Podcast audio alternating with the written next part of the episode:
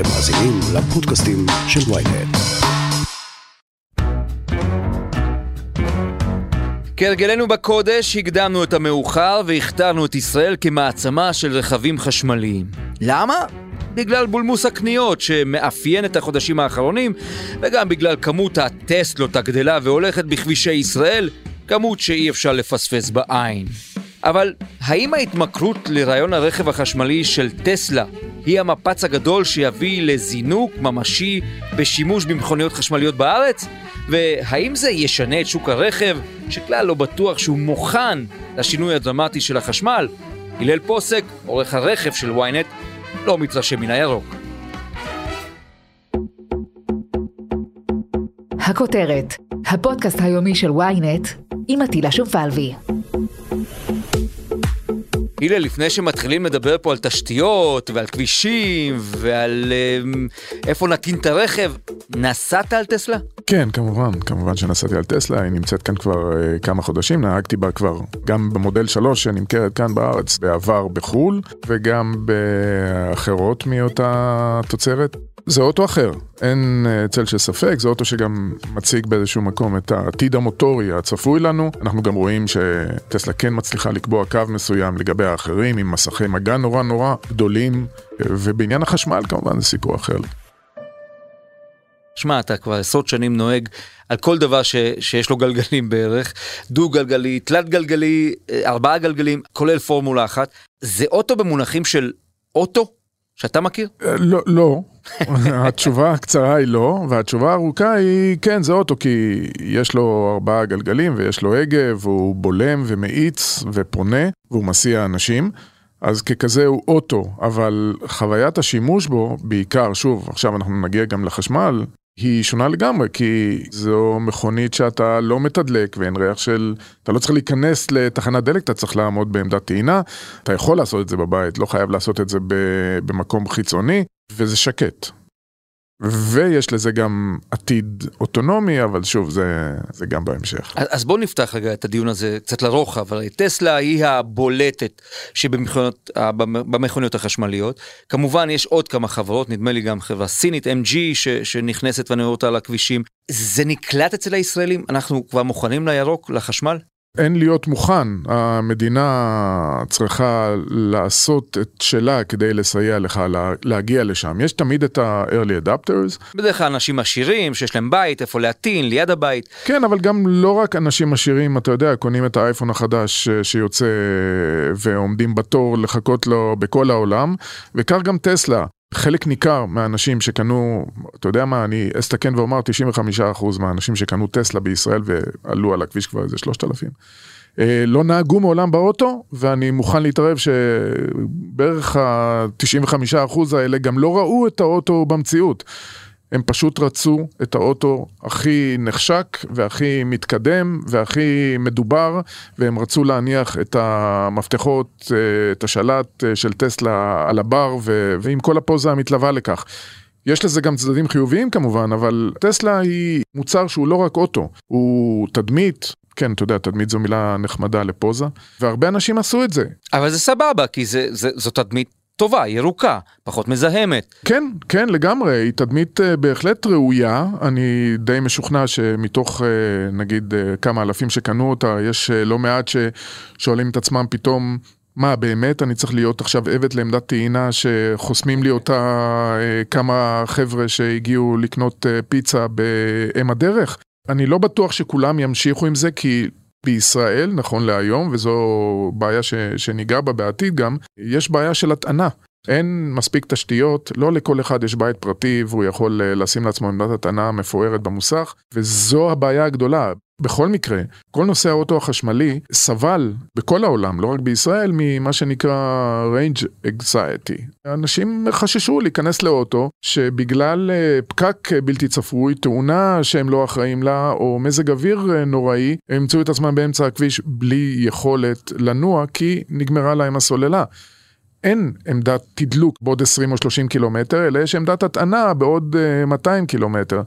והדבר הזה מנע מאנשים לקנות רכב. אז נכון, היום הטווח הוא משופר וטסלות מגיעות ל-400 קילומטר וגם המתחרות שלהם פחות או יותר, אבל זה עדיין, זה לא שם, למרות שתמיד יספרו לך, כן, אבל הנהג הממוצע עושה רק 80 קילומטר ביום ולא צריך יותר מזה וזה בסדר ובוא תסתכל את התוואי נסיעה שלך במהלך השנה, אתה תראה שזה אמור להספיק.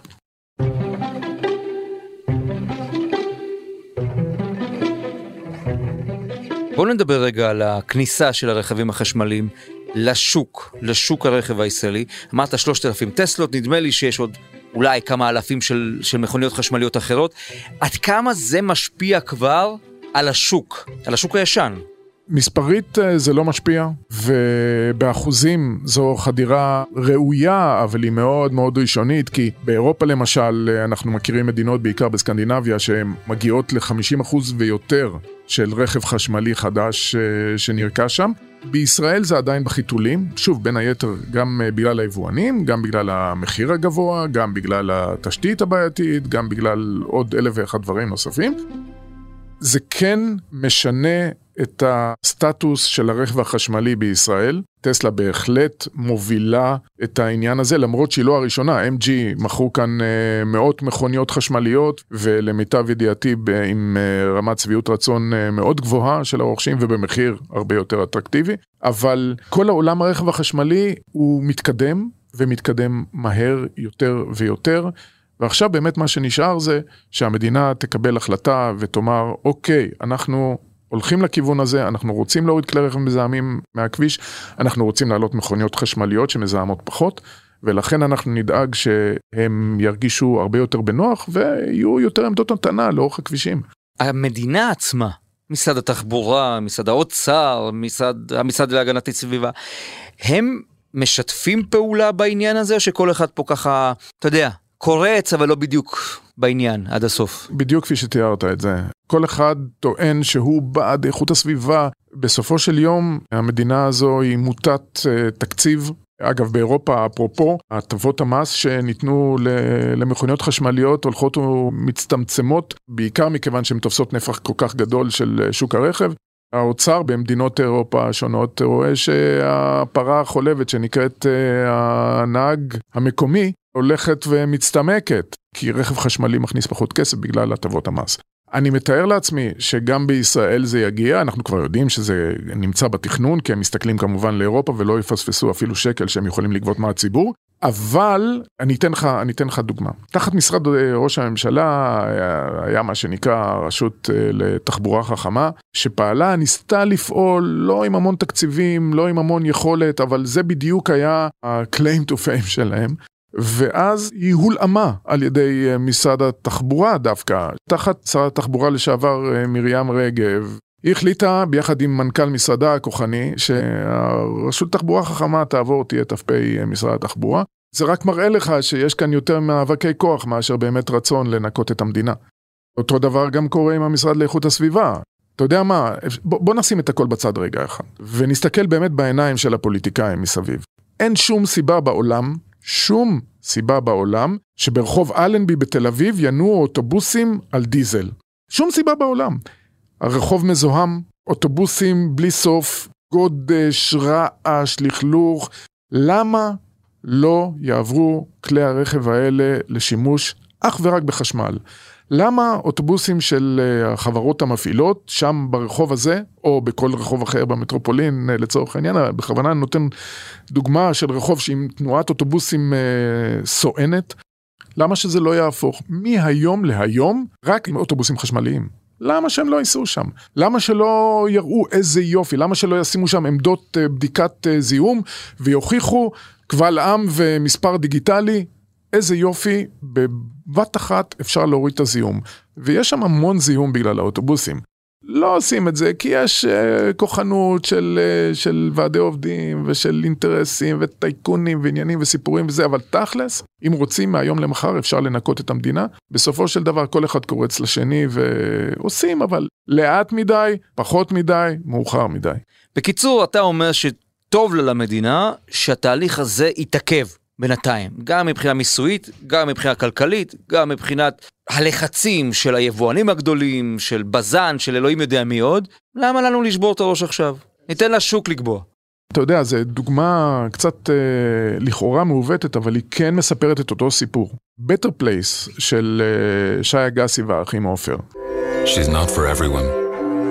Only for those who believe they have the right to make the world a better place. המשפחתית החשמלית של Better Place, רנו Fluence ZE, מיזם חכם של רכב חשמלי, 5. שבאמת יכול היה לעשות שינוי, וזה, אני מזכיר לך, זה בתחילת העשור הקודם.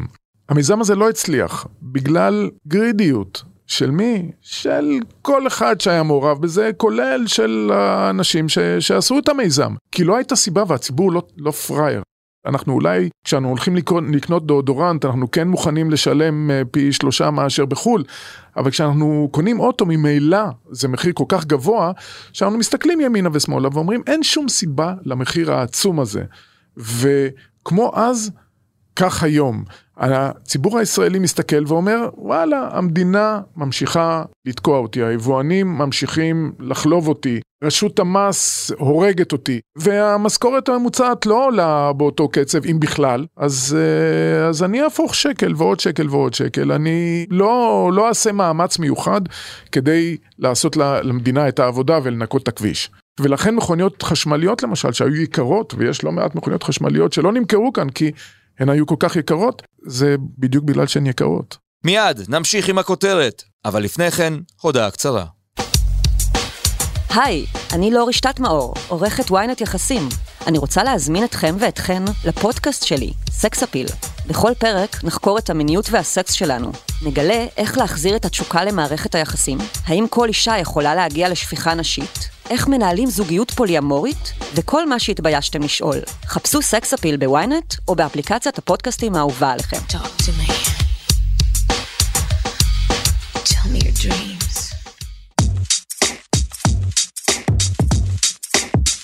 אז בואו נדבר על הצד הסקסי של השיחה הזאת שלנו. והצד הסקסי זה בעצם כן המכוניות הירוקות הנוספות שנכנסות. טסלה, אוקיי, שים אותה רגע בצד, MG כבר אמרנו, אבל יש לאט לאט כניסה של יותר ויותר יצרניות שמשקיעות. מרצדס עושה, אבל זה ב high-end. בואו נדבר על, על הממיקו, מה שנקרא. איפה, לאן להסתכל? פולקסווגן, פולקסווגן תחסל את טסלה. אה, זאת אומרת, אני כאן מצטט את אה, פולקסווגן. בפולקסווגן, האנשים הבכירים בה, שהיא היצרנית הגדולה בעולם, בכירי ה... כל פעם שהם נדרשו לשאלה, וזה היה לפני שנים, לא רבות כל כך, נדרשו לשאלה מה עם טסלה, מה אתם חושבים על טסלה? זלזלו.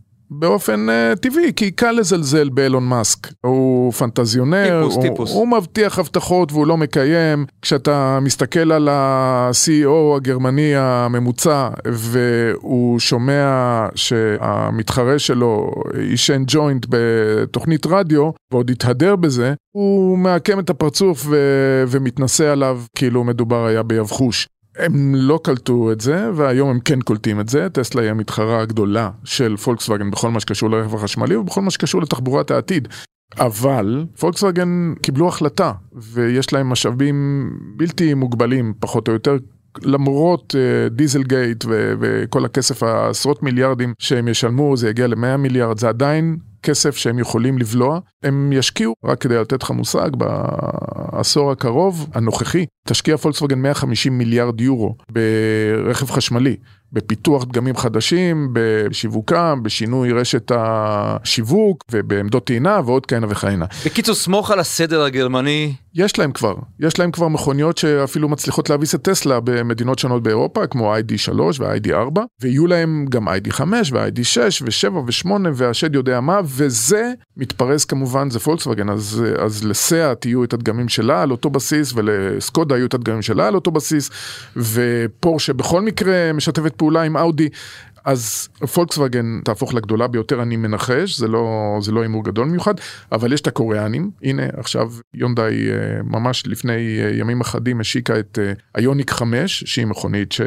מכונית חשמלית לחלוטין, וגם יוצרה כך מראש על פלטפורמה חשמלית יהודית מאוד מאוד מעניינת, אנחנו בחנו אותה מול טסלה מודל 3, אבל הסינים, לא הזכרנו את הסינים, לסינים יש מנעד של יצרני רכב חשמלי, החל ממכוניות אה, סופר זולות, שיכולות להימכר כאן בפחות מ-100 אלף שקל, ועד למכוניות שיש בהן טכנולוגיה ששמה את אה, טסלה נכון לעכשיו גם אה, כמתחרה נחותה. והן בדרך לארץ, ש... שני הקצוות האלה? אני מאמין שהכל יגיע לארץ, זה מכוניות של ניאו ואקספאנג ועוד כהנה וכהנה, יש אין ספור. יש גם מכוניות uh, אחרות שהגיעו לארץ כבר, A-Waze ו-U5, מאוד מרשימה בפני עצמה, במחיר מאוד אטרקטיבי. הסינים הם כוח שאי אפשר לזלזל בו אף פעם, כי כולנו יודעים שאם הם רוצים, הם משתלטים על השוק, בטח במדינה מוטת מחיר כמו ישראל. שבה ממילא מחירי המכוניות גבוהים כל כך, אם הסינים רוצים, הם יכולים מחר למכור כאן 100 אלף מכוניות בשנה במחיר של 80 אלף שקל, אם בא להם. אני לא יודע עד כמה זה, גם, גם להם יש בעיות של ייצור וכן הלאה, ויש להם גם את. השוק המקומי, ויש יבואנים שצריכים לגזור את הקופון וזה, אבל גם האמריקאים, האמריקאים מסתכלים על טסלה, יודע, ג'נרל מוטורס, פורד בעיקר. אמנם שתי החברות האלה הולכות יותר על, ה, על מה שמעניין את האמריקאים, וזה טנדרים, טנדרים חשמליים. אה, יש שם בכל מקרה הבנה שלא צריך את כל הגודל הזה. לטסלה היה יתרון עצום בתחילת הדרך, היום יש לה יתרון של תדמית, ויש לה גם יתרון של איכות במובנים מסוימים, אבל אה, כל העולם כבר שם. אז מה שאתה אומר לסיכום לרוכש הישראלי הפוטנציאלי של רכב ירוק, תנשמו. אולי אפילו תחזיקו את האוטו הישן עוד טיפה, כי יש בדרך לישראל עוד המון דגמים חדשים, חלקם אפילו זולים וטובים, של רכבים חשמליים, שאם זה הקטע שלכם, חכו, זה יגיע. אני אומר יותר מזה, למרות שזה רכב חשמלי, אין שום סיבה לקנות אותו מבלי להתנסות בו, זה דבר ראשון. אני יודע שטסלה החלה רק לאחרונה להציע גם אה, נסיעות מבחן, אני לא יודע אם אפ- הם אפילו מיישמים את זה, אבל מה שאני כן חושב זה שכל עוד תשתית הטעינה הציבורית נקרא לה, לא פרוסה כראוי, צריך לחשוב הרבה יותר מאשר רק על מחזיק המפתחות על השולחן אה, במסעדה, לפני קבלת החלטה על רכישת אוטו. למי שיש בית פרטי, זה נשמע לי כמו אחלה דיל, ובענייני רכב, גבירותיי ורבותיי, אנחנו מקשיבים להלל פוסק. תודה, הלל. בכיף. עד כאן הכותרת להיום. מחר נהיה כאן שוב עם פרק נוסף. אתם מוזמנים להזין לפרקים נוספים בוויינט, בספוטיפיי, באפל ובכל אפליקציות הפודקאסטים באשר הן. אם יש לכם הערות, בקשות או רעיונות, אתם מוזמנים ליצור איתי קשר באמצעות האימייל podcast.ynet.co.il עורך הפודקאסטים שלנו רון טוביה, בצוות ערן נחמני ושחה ברקת, על הסאונד ניסו עזרן. אני עטילה שומפלבי, נשתמע מחר.